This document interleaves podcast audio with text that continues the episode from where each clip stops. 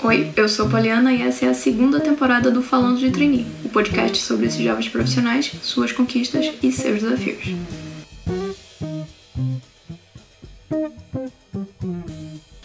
O mercado de soluções de pagamentos vem se diversificando e várias empresas do setor estão abrindo programas de trainee nos últimos anos.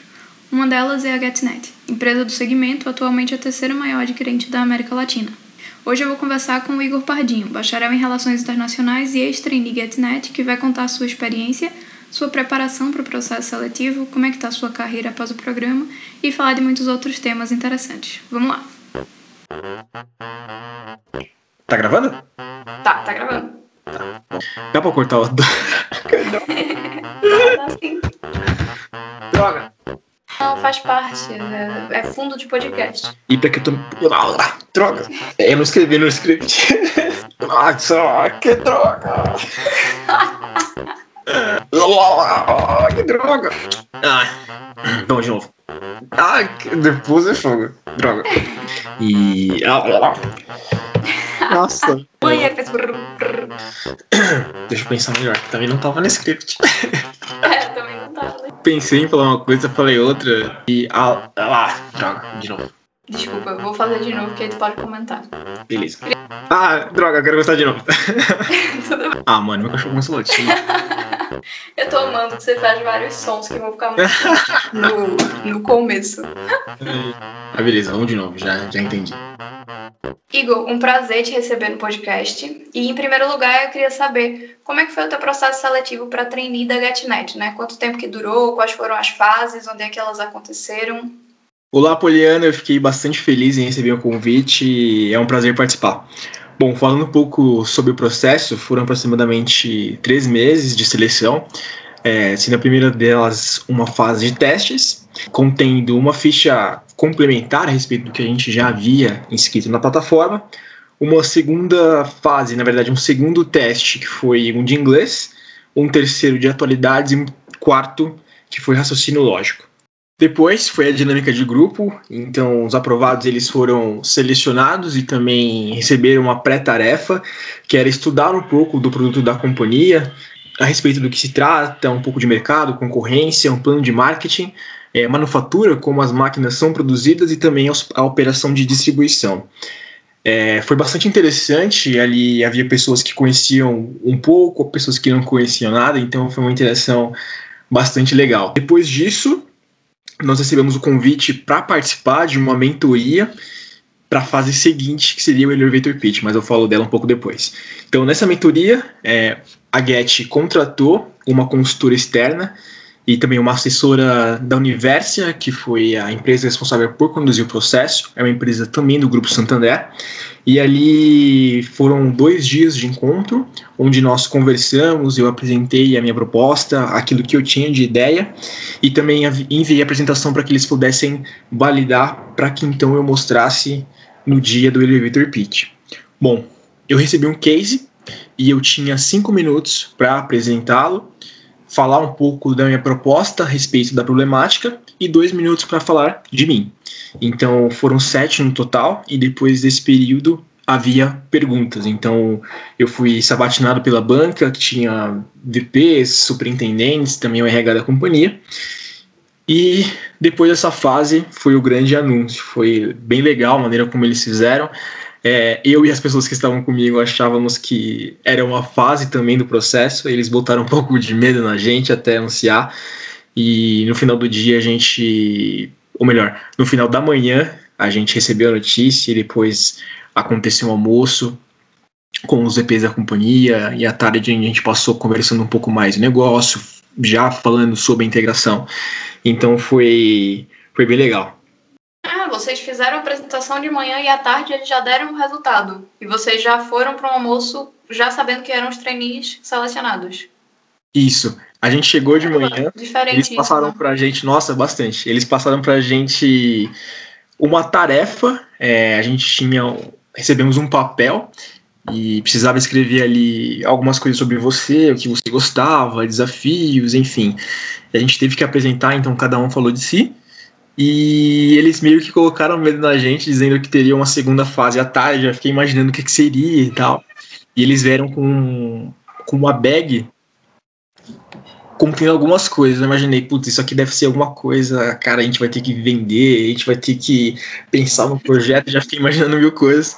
Mas isso da bag tinha uma camiseta, um, um chocolate, dizendo que a gente havia sido aprovado para o processo, então foi bem legal. Depois a gente partiu para o almoço, ficou rindo disso e falando de algumas outras coisas. Criativos eles. Nossa, muito. E quantos trainees foram contratados e para quais áreas? Como é que era essa interação entre vocês na empresa?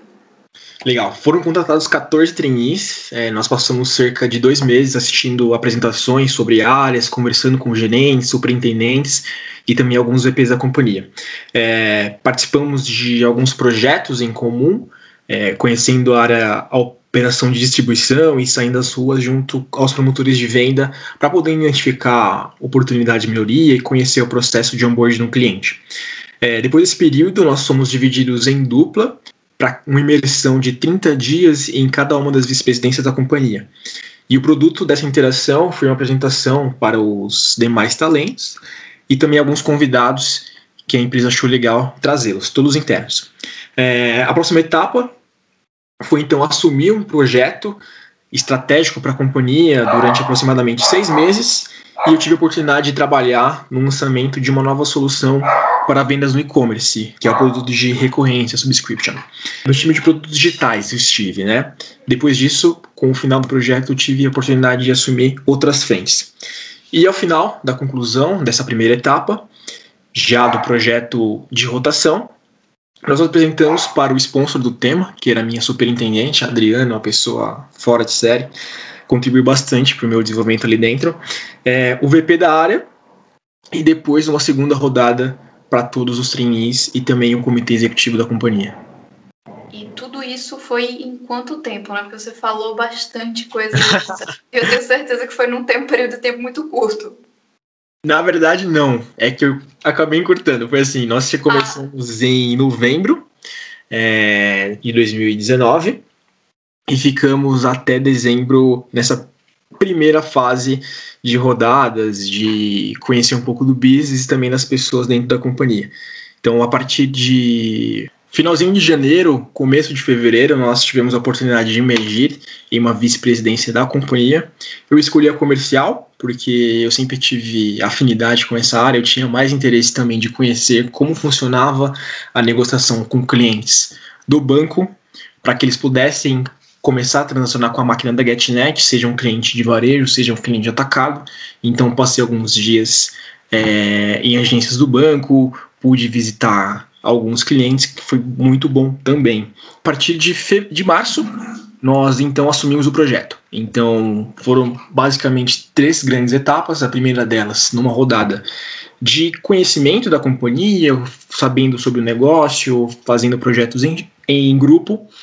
A partir de fevereiro, nós começamos na imersão em uma das vice-presidências, e então março foi o início da rotação com o projeto e durou, na verdade, um pouco mais de seis meses por conta da pandemia. A gente pode falar isso um pouco mais à frente também.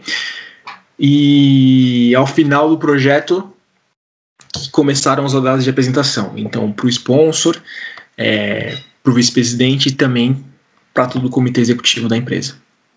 E como é que foi o teu processo de preparação para a seleção de trainee, né? Como, você fez algum curso específico? Você focou em estudar algo para você sair bem? Usou os conhecimentos que você adquiriu na graduação? Como é que, como é que foi esse processo? Eu participei de alguns processos seletivos em grandes companhias durante a graduação enquanto eu buscava estágio. De empresas de tecnologia a montadoras de automóveis, num leque bastante grande. E em algum desses processos eu tinha certeza da aprovação, só que alguns dias depois eu recebi negativa. E isso acabou me servindo de combustível, serviu de motivação até que eu conseguisse a vaga que eu esperava. É, essa foi minha melhor preparação para o trainee. É, a experiência prática de realizar os testes, de dinâmicas de grupo e também entrevista com os gestores. Né? É, ainda na graduação, eu havia percebido que eu tinha um gap na habilidade de falar em público. Eu ficava bastante nervoso, minhas mãos suavam, eu tremia e gaguejava. Então eu matriculei um curso pensando em desenvolver essa habilidade. E durante o processo, acabou casando as agendas, eu apresentei meu pitch para o meu professor que ele é um cara assim bastante experiente, trabalha em televisão, conseguiu me dar umas dicas super legais. Isso me ajudou a identificar onde eu poderia melhorar é, a minha apresentação, o meu discurso. Eu gravei um sem número de vídeos falando em frente à câmera e quando eu apresentei foi bastante natural. Então, uma das dicas que ele me deu foi para que eu exercitasse bastante a fala, para que primeiro eu tivesse domínio sobre o assunto e que segundo eu me sentisse mais confiante. Então, sobre os conhecimentos da graduação que você também perguntou, eu acho que as aulas de marketing e empreendedorismo que eu tive durante eu, o tempo que eu estive lá contribuíram bastante para construção e a estratégia do case. O que eu achei mais interessante da, da, da, tua preparação como um todo foi justamente levar esses nãos como uma parte da preparação, porque não deixa de ser, né? Às vezes a gente acha que não serviu para nada, porque não passou, mas faz parte ali do teu histórico profissional. Tudo que você passou não deixa de ser uma construção, né? Então acho bem interessante essa perspectiva. Eu não tenho dúvida quanto a isso, Poliana, porque por todos os processos que eu passei, e por diversas empresas, algumas delas com um processo mais enxuto, outras com uma seleção mais longa, algumas com um gestor mais acessível, outras com gestor nem tanto. Então, é, essa etapa durante a faculdade ainda foi muito boa para que eu, quando chegasse no eu estivesse mais maduro para quando chegasse na etapa do trainee eu conseguisse performar bem. E foi o que aconteceu. Fiquei bastante feliz por isso. E você me contou que você foi cofundador e sponsor também da área de diversidade racial na companhia. Como é que foi esse processo? Como é que a empresa recebeu essa ideia? Como é que vocês também quiseram criar essa área? Então, eu sempre fui bastante afim do tema. Na companhia anterior onde eu trabalhava, eu já era bastante envolvido com a questão racial na empresa. Então, assim que eu cheguei na Get, eu fui logo procurando pela consultora de RH, que é responsável por diversidade dentro da companhia, que entender o que a gente fazia e onde estavam as oportunidades para que a gente conseguisse tornar o ambiente ainda mais diverso. É, já se falava de diversidade dentro da empresa, mas ainda era um negócio bastante centrado no RH, não era algo que se via pelos corredores, é, que se via pela publicidade que a companhia publicava é, nas redes. Então foi uma provocação que eu levei, já estava mapeado, então eu acho que eu cheguei no momento certo para que a gente pudesse criar o grupo e ter um resultado bacana. Então eu tive a oportunidade de liderar o Alfroget, que foi o nome que nós demos ao grupo de afinidade racial. E a companhia também, nesse mesmo período, criou alguns outros grupos. Então, de afinidade LGBTQIA, de pessoas com deficiência e também mulheres na liderança. Ah, e um último, que é de gerações. Então, acho que eu entrei num período bastante bacana para conseguir fazer esse match e com que o projeto pudesse ir para frente. Nós começamos com seis pessoas e até meados de outubro, novembro, o grupo já estava com quase 25. Então foi um número bastante bom, fiquei feliz com o resultado e principalmente em novembro nós tivemos algumas entregas muito impactantes para a companhia e também para o mercado, dado que o nosso evento na semana da consciência negra foi aberto para todo o público, tanto interno quanto externo.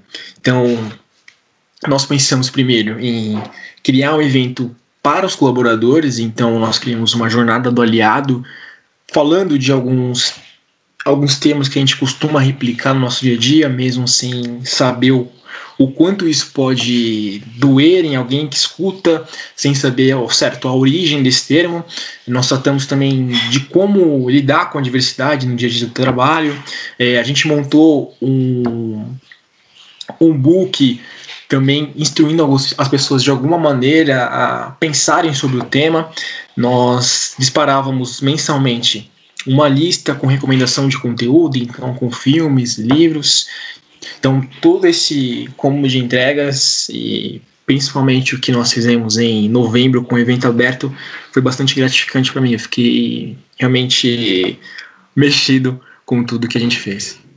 Bom, e na empresa onde eu trabalho agora, aqui em Ambev, é, a companhia também se preocupa bastante com os temas relacionados à diversidade e eu achei bastante interessante ainda durante o processo, que no mês da diversidade de gênero, é, a companhia fez uma série de publicações no LinkedIn e uma pessoa comentou se ele poderia também falar do, do orgulho hétero. E a companhia respondeu que não, que aquilo se tratava de uma pauta sobre diversidade. E no mês de novembro, o presidente abriu o LinkedIn dele para que as pessoas integrantes do BOC, que é o grupo de afinidade racial da Ambev, pudessem fazer algumas publicações relacionadas ao tema durante todo o mês. Então, eu percebi ainda de fora quanto a companhia se importa e hoje eu afirmo que não é apenas uma política comercial, e sim que a companhia pratica diversidade no seu dia a dia. Claro que ainda está bastante aquém do desejo dos líderes, do desejo de todos os colaboradores, mas eu acredito que sim, que a companhia tem se movimentado para tornar o ambiente mais diverso. Que maravilha! Primeiro, parabéns pela iniciativa e eu sempre tive a curiosidade, eu nunca trabalhei numa empresa que tenha grupos de afinidade, que tivesse né, grupos de afinidade, e aí eu queria saber como é que eles funcionam. Vocês se uniam, você já deu mais ou menos uma ideia de como funciona, mas explica como é que era assim o funcionamento, até para outros trainees que queiram sugerir ou fazer parte nas suas empresas, para eles saberem como é que, como é que é. Bom, o primeiro passo foi a gente, de fato, tentar transferir a ideia do imaginário para o papel e então reunir pessoas que, de alguma maneira, nós identificamos que tinham afinidade com o tema, que foram as cinco que, ela, que eu falei na outra pergunta. Então, assim que a gente tinha as pessoas, a gente tinha a ideia, foi a hora de começar a colocar em prática. Então, nós dividimos algumas atividades é, de conseguir reunir mais pessoas, de conseguir falar com a liderança, de conseguir falar com o marketing para que a gente pudesse fazer algumas ações internas, então mobilizar as pessoas. Então, esse primeiro passo foi um step bem inicial mesmo de conseguir reunir pessoas e transferir as ideias. Então, depois que a gente já tinha isso, eu, nós passamos a convidar pessoas para integrar o grupo. Então, no, por meados de outubro e novembro, quando eu falei, nós estávamos com mais pessoas, a gente conseguiu dividir melhor as tarefas, então nós elegemos algumas pessoas para serem responsáveis por alguns temas. Então, alguém responsável por marketing, alguém responsável por comunicação interna, alguém responsável por levar o nosso plano aos diretores da companhia. Então foi assim que a gente trabalhou. Primeiro, tirando a ideia do papel, dividindo tarefas e então executando. Então, caso ainda não tenha um grupo de afinidade na sua companhia e você tem interesse em fundar ou participar, eu acho que esses três, essas três etapas elas são basilares para construir um grupo dentro da companhia, dentro da sua faculdade, onde quer que você esteja. E atualmente você é coordenador de inteligência de mercado numa outra organização. E como é que foi essa transição na tua carreira? Passar de trainee para coordenador, você estava se sentindo preparado? Você acha que a experiência do trainee, ela te ajudou né, pra, a chegar nessa nova posição? Como é que você relaciona tudo isso? Eu sempre tive a pretensão de trabalhar na indústria de bens de consumo. E ainda como trainee, eu recebi o convite de uma headhunter da Ambev para conversar sobre uma oportunidade. Ela me passou as premissas do programa de talento corporativo via LinkedIn e alguns dias depois nos falamos. É, conversei também com gerentes, diretores antes da oferta final. Então, a ideia desse programa é que ao final dele, de um período de integração e de onboarding, houvesse uma locação em posição de liderança, que me chamou bastante atenção. Eu sempre tive essa intenção também de me tornar um gestor. Então foi uma decisão bastante difícil assim que eu recebi o, o sim de mudar de companhia, de mudar de negócio, é, dado que eu gostava bastante da área que eu atuava, é, da companhia e também dos meus pares e sem comentários sobre a minha liderança. Então, é, isso foi uma das coisas que mais me agregou no tempo que eu estive na GED. E os desafios também durante o programa de trainee foram bastantes, muitos mesmo, e talvez o primeiro deles foi apresentar para pessoas nos cargos de alta liderança do comitê executivo de fato da companhia. Então, é, aconteceram bastantes exposições em reuniões super estratégicas e também gerir projetos. E agora você trabalha diretamente com esse desafio né, de gerir projetos. Só que agora é ampliado, né, com o distanciamento social. Como é que tem sido isso? O que é que mudou no gerenciamento de projetos com o distanciamento? O que é que está melhor? O que é que está mais difícil? Bom, Poliana, acho que o principal desafio agora é chegar numa nova empresa com um business diferente que eu ainda não, não havia trabalhado, que eu conhecia como consumidor e já ter grandes entregas programadas. E um segundo desafio que vem junto com o primeiro é fazer a gestão de pessoas. Hoje eu tenho dois estagiários e os estagiários eles estão não são permitidos aí para o escritório, nós coordenadores podemos ir, podemos ir às vezes, mas ainda com bastante restrição. E são caras bastante comprometidos também com o negócio, dispostos a aprender. E eu acredito que isso tenha facilitado a nossa interação, porque gerir pessoas que você ainda nunca teve o contato pessoal nunca teve oportunidade de tomar um café, o que eu acredito que seja bastante importante para o dia a dia do trabalho. É, foi também um, um, tem sido aliás um desafio no meu dia a dia mas eu acredito que com o passar do tempo a gente vai se aproximando conhecendo um pouco mais do business e as entregas vão acontecendo você estava comentando e eu estava aqui me identificando, porque eu também fiz uma transição agora de empresa durante a pandemia e também não posso ir na empresa, então estou tendo que conhecer as pessoas à distância. E é quando a gente percebe a diferença de você conhecer as pessoas no modelo remoto para o modelo presencial, né? Gente Nossa, com certeza. Pois é, você percebe mesmo a diferença que faz você estar tá numa empresa, você conviver com as pessoas. E eu aprendi a dar mais valor a isso, sabe? Antes eu queria mais tempo de home office, eu acho que ainda é importante, né? Acho que a gente vai trabalhar com essa flexibilização daqui para frente. Uhum. Mas eu aprendi a valorizar o outro, o outro lado da moeda, né? A estar na empresa e interagir com as pessoas. Exato. Eu acredito bastante hoje nesse modelo híbrido entre part-time escritório e part-time home. É, tem dias que você precisa realmente ficar em casa, você economiza tempo de deslocamento, consegue trabalhar um pouco mais se houver demanda, mas eu não abro mão de estar ali no escritório com as pessoas, acredito que seja fundamental.